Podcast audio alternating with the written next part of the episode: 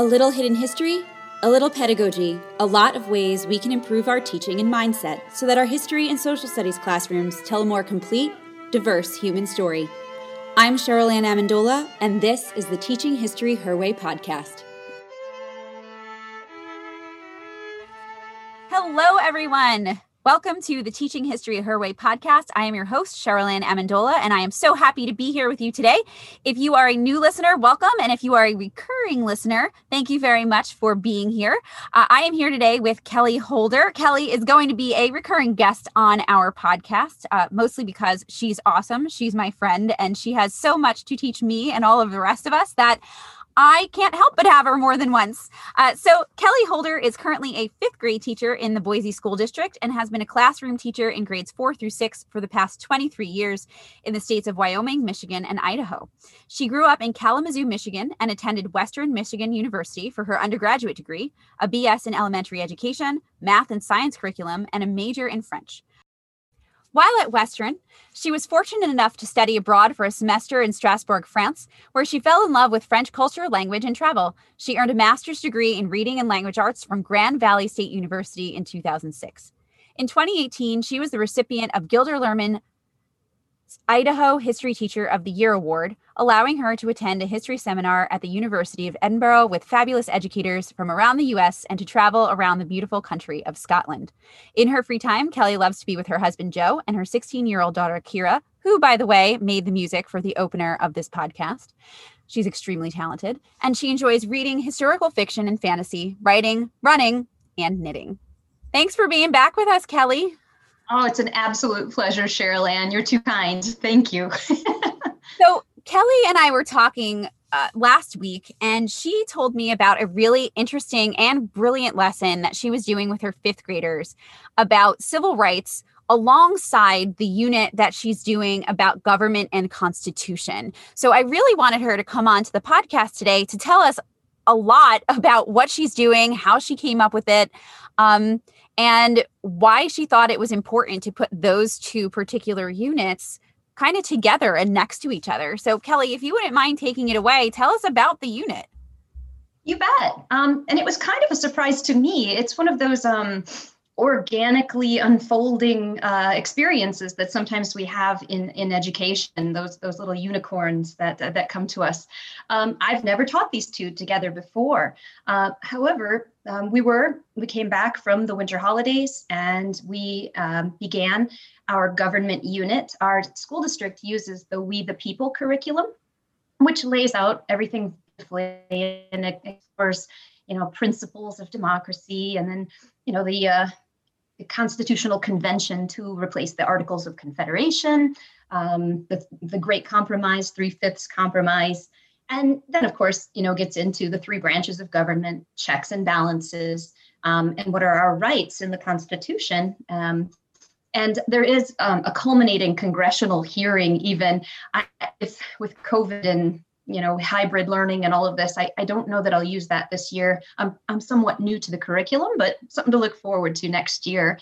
Um, but on martin luther king day back in january we had a school holiday. And i asked my students if they knew who martin luther king jr was. And you know some of the answers from fifth graders um, they know a little kernel of truth, but then sometimes they're a little misguided in what they actually do know uh, one of them mentioned that he ended racism, and I thought, oh, okay, this is an opportunity uh, we need to take. And so initially I thought, well, how am I going to make this work separately? And then I started to realize that uh, the study of civics uh, and the study of the civil rights movement really go hand in hand very well.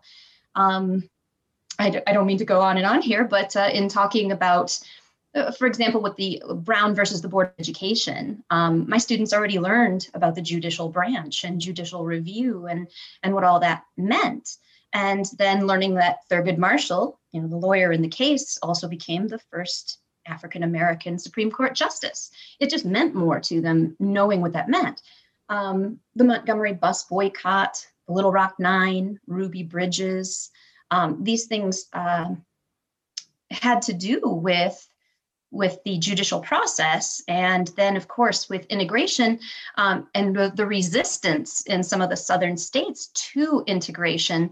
So my students understood that the Little Rock Nine were blocked access to their school because the executive branch of their state, you know, called in the state military, the National Guard, to prevent their their entering the building. And as a consequence, the executive branch at the federal level, President Eisenhower, you know, called in the military and escorted them into the building. And they thought, wow, you know, they didn't think the executive branch was that exciting.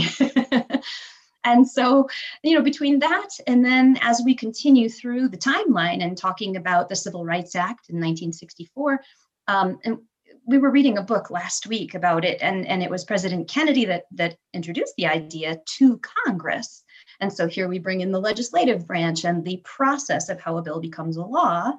Uh, and then they were curious about why it was President Johnson who signed it into law.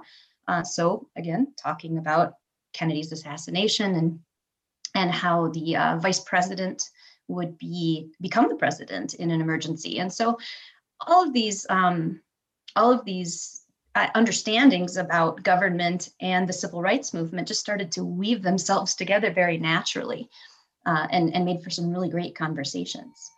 So I want to go back just a little bit because I really love the We the People program um, for explaining to my students what the branches of government are, the origins of government. They do even do some really great stuff with political philosophy. So if anybody's looking around trying to figure out how to teach that or to get some extra materials, if you go to the We the People website, which I'll put in the show notes today, they often offer free materials. They will send you uh, in normally a free textbook. Um, the textbook sets are not uh, are not overly expensive.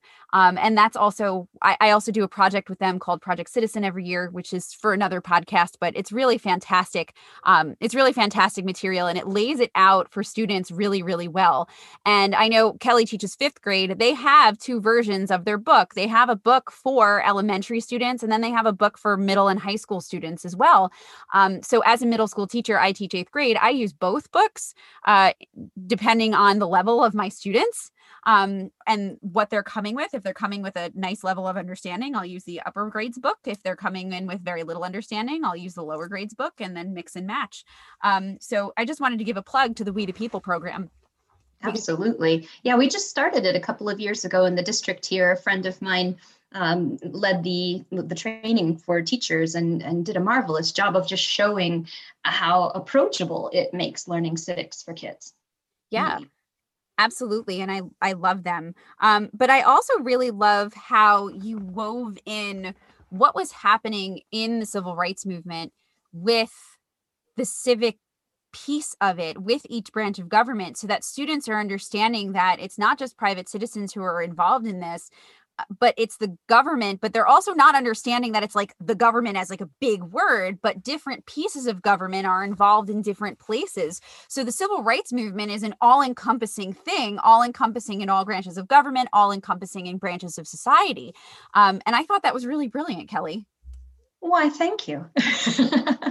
And definitely something i want to use with my with my eighth graders. I'm trying i'm stewing ways of figuring out how to do the same thing uh, with a level three grades higher?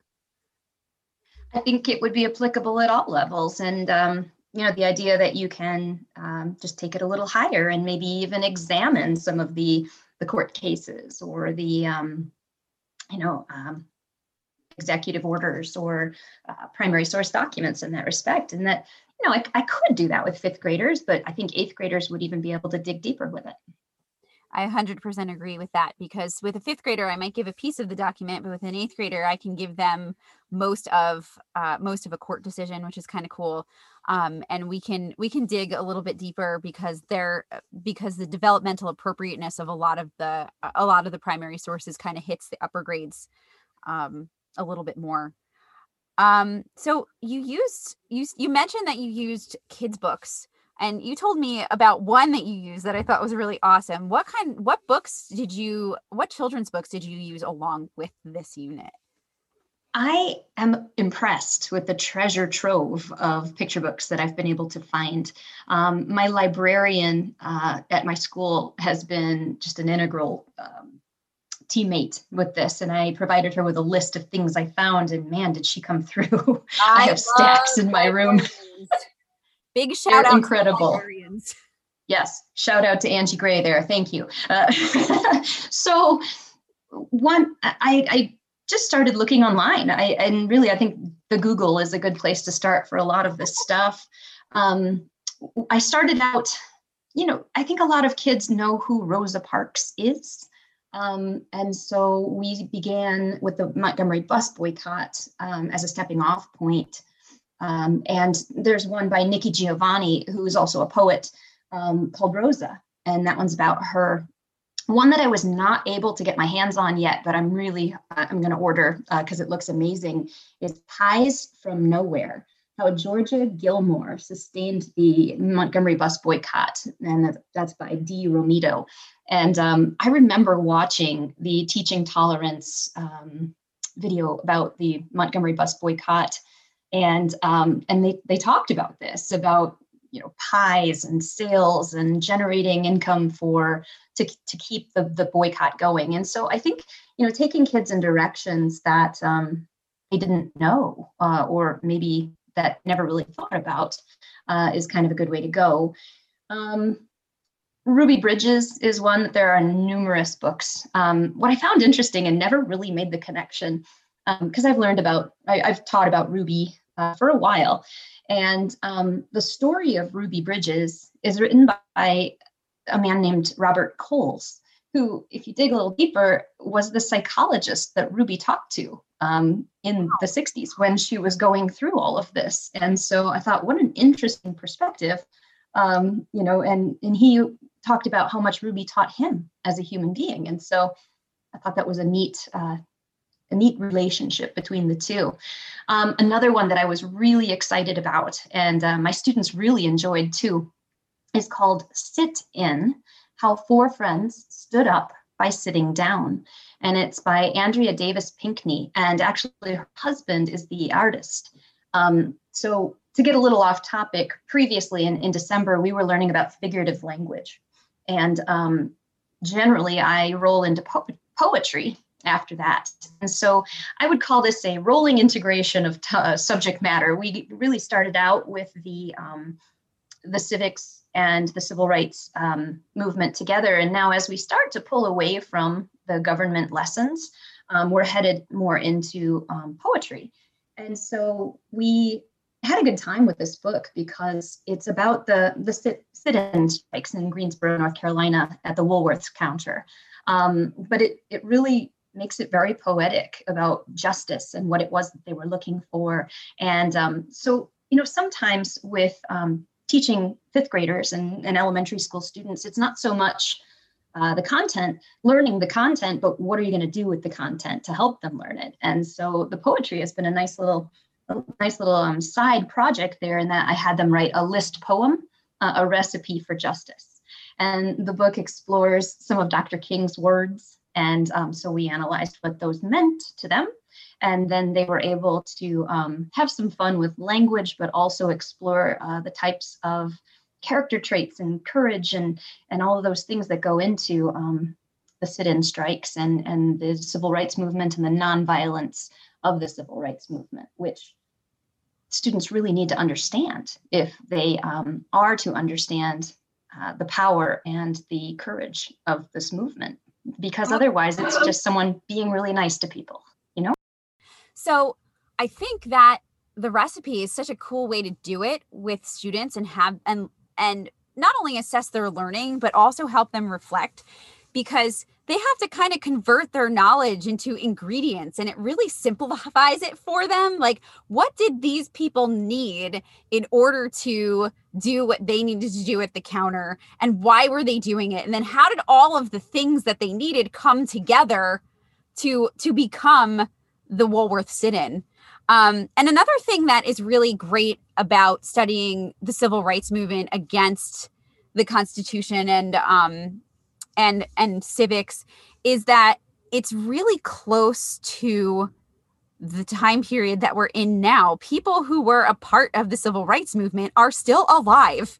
Um, and they, even if we can't see them live, we can see pictures of them and find out what they're doing now. Um, you can talk to people who are older in the community who remember things about the civil rights movement or who were a part of it. Uh, telling kids that Ruby, Ruby Bridges is still alive is like a mind blowing moment for so many of them. There are plenty of interviews with Ruby Bridges that you can look up and watch with your students and be like, she doesn't look that old. Yeah, I was just going to say, she's relatively young considering how ancient all of our students think we are and the people that they're studying are. I tell mine I'm 462. I figure I'll always look young for that. But you're right. I digress. um and yeah, just them being able to relate to it because the the constitution being over 270 years old is hard for them to grapple with. And sometimes I feel like it's even hard for adults to understand how old it is, um, or not even how old it is, how young it is compared to other um, other forms of government in the world. But 250 years or 270 years is a long time for a 10 year old. But knowing that people are still alive from the civil rights movement can really help them see how the Constitution is still a living document on that topic, you know, one of the things the the sit-in book makes reference to um, are the Freedom Riders, and it shows the bus and people coming into the South. Um, and so I, I showed them some pictures from the the Freedom Riders movement and the mugshot of um, John Lewis, and then um, we were able to talk about John Lewis just recently passed away. Um, he was a United States Senator. And so there we go, tying it right back into the legislative branch and the government. And then, you know, on the other side of that, like my parents were around during the civil rights movement. They were, you know, just a little bit older than than the kids I'm teaching. And so sometimes um, I do like to bring my parents into school and just to meet my kids. In the past, you know, they've talked about anything from growing up in the 60s and radio shows and music to um, my mom's a dancer. She teaches them swing dancing and all kinds of things. But i thought it might be neat this year they can't come in but if i could get them in a google meet you know to have them reminisce a little bit about what it was like growing up. They were in detroit um, in the 1960s um, so their own experience might be interesting for the kids to be able to hear. I've also been meaning to talk to our very amazing arch- archivists. Shout out to uh, Mr. Tom Reddy, who helps me with pretty much everything about my school's role in the civil rights movement. It, I think it's really interesting. I think it would be really interesting to see what our school's participation or lack thereof in the civil rights movement is. I mean, I know I'm I teach in Montclair, New Jersey, and I know that Dr. King came to Montclair to do a talk and he spoke at Montclair High School. But one of the things that a lot of students don't know is that there were protests against his being in town. People were not happy with his presence, and there were many people who did not like him because of his message of peace and equality. They weren't they weren't having it. Um, so it's very it's very interesting to see what's going on in your own town and what's going on in your own school um, in reference to the things that you're studying because then it just brings a whole new level of of personal to the students.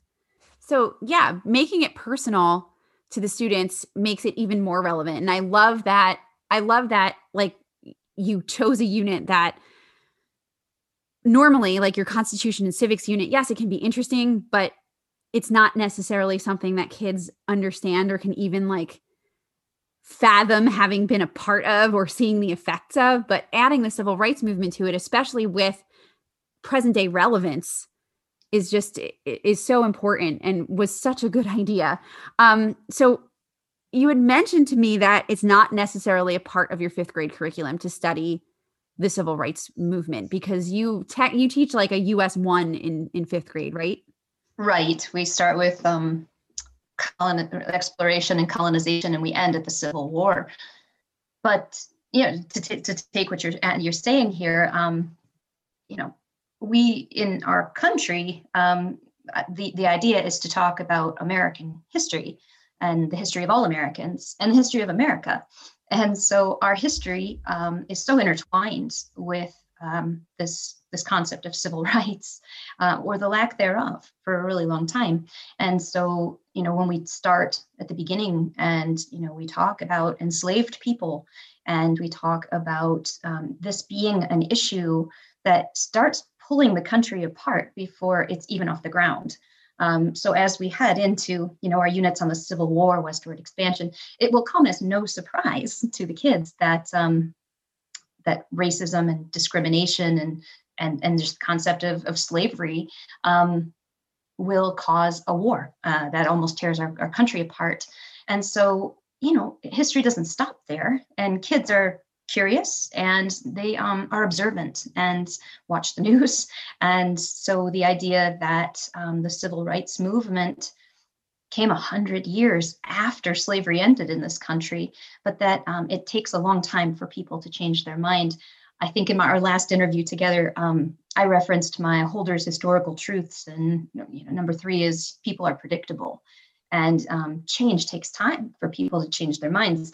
Obviously, um, 100 years is a lot of time but just you know getting to the point where we can use the judicial system um, to erode uh, discrimination and racism and to try to attack it and and create equality in the country um, I, I, think kids are fascinated by that. And and again you know getting into that government stuff um, it, it can be a little dry i think in isolation for a kid who is uh, 10 or 11 years old. Definitely. And so to see it at work like this, like, you know, this is how the government actually works and, and look at all the gears moving and, um, and how they all work together. So um, I think, you know, doing that uh, helps our kids to understand how the present is very much uh, driven by the past and how our future depends upon our understanding of the past here in the present clear? it is to be. Um, yeah. And beyond that, you know, just just humanizing the whole experience and just understanding that these aren't just book characters. They were human beings and they had feelings and emotions and um, desires and, and pain like we did. Um, and so, you know, that whole social emotional uh, learning aspect. Um, and then again, you know, what can we take out of that as human beings? Um, and looking at the civil rights movement and looking at courage and kindness and nonviolence as a means to um, solving problems. And then, of course, you know, teaching them to be upstanders instead of bystanders, to use you know some buzzwords in uh, in so, social emotional learning in elementary right now. But uh, but yes, it's important in our community, and so no, the civil rights movement is not in my fifth grade curriculum, but all those other things are. And I feel like it, SEL is what we teach as history teachers. We're ultimately, when it comes down to it, we are teaching kids about empathy and learning how to love other people and learning how to love themselves and learning how to fix injustice where they see it. I mean, to me, that that is that is a successful end game for for my history courses. And um and i just i think that that's i think that's so important even if it's not quote unquote in the history curriculum for us to remember and to understand that there are unwritten rules that history teachers follow. And one of those is teaching kids about people who look like them and people who don't and loving each other no matter what.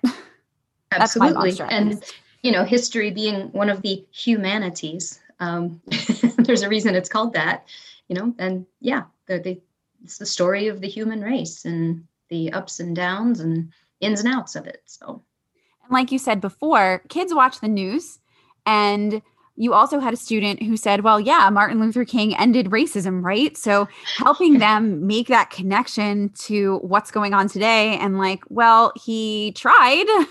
that was his goal, but here we still are um, and this is the reason why they why there is so much attention being called to white supremacists and why they have a name and why we have to combat them and why there is a black lives matter movement and why it's important. So i mean making that connection for them and helping them see what's on the news is directly related to what's in their history class um, is is also uh, is also an important skill for them.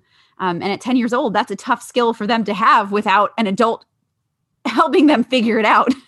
Especially with no prior knowledge or very little prior knowledge you know and, and most people sadly I, I, would even venture to say that even beyond fifth graders i think a lot of americans are only aware of you know the i have a dream speech and um, you know who he was. Basically that he did a lot of speeches but they don't really understand everything the big picture.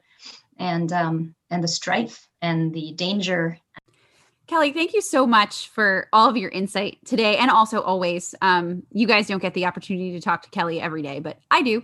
Um, and it's it's wonderful because she's so great to bounce ideas off of and um, she's if she's anything like a, a, good listener like she is with me with her students she is the best teacher ever um, so kelly thank you thank you for agreeing to come on and talk to our audience about um, about the lesson you did and in your words your history unicorn um, I just thought it was so great the way that you melded those two things together and made the Constitution so relevant to what's going on in the world that I, I, just couldn't miss the opportunity to ask you to come on and tell us about it. So thank you so much. Cheryl Ann, it was my absolute pleasure. I'm forever grateful for the day we sat together in Edinburgh. And I'm glad we talk every day. You make me a better teacher. Likewise, and a better person as well.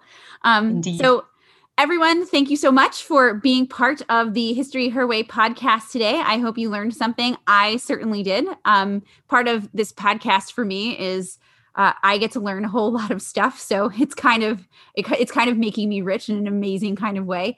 And um, I hope that you will join us for our next podcast next week. If you would like to get in touch with me in in the meantime, my Twitter handle is at History Her Way. You can also find me on Instagram at Teaching History Her Way or on my website, www.teachinghistoryherway.com. I hope you have a wonderful, wonderful day.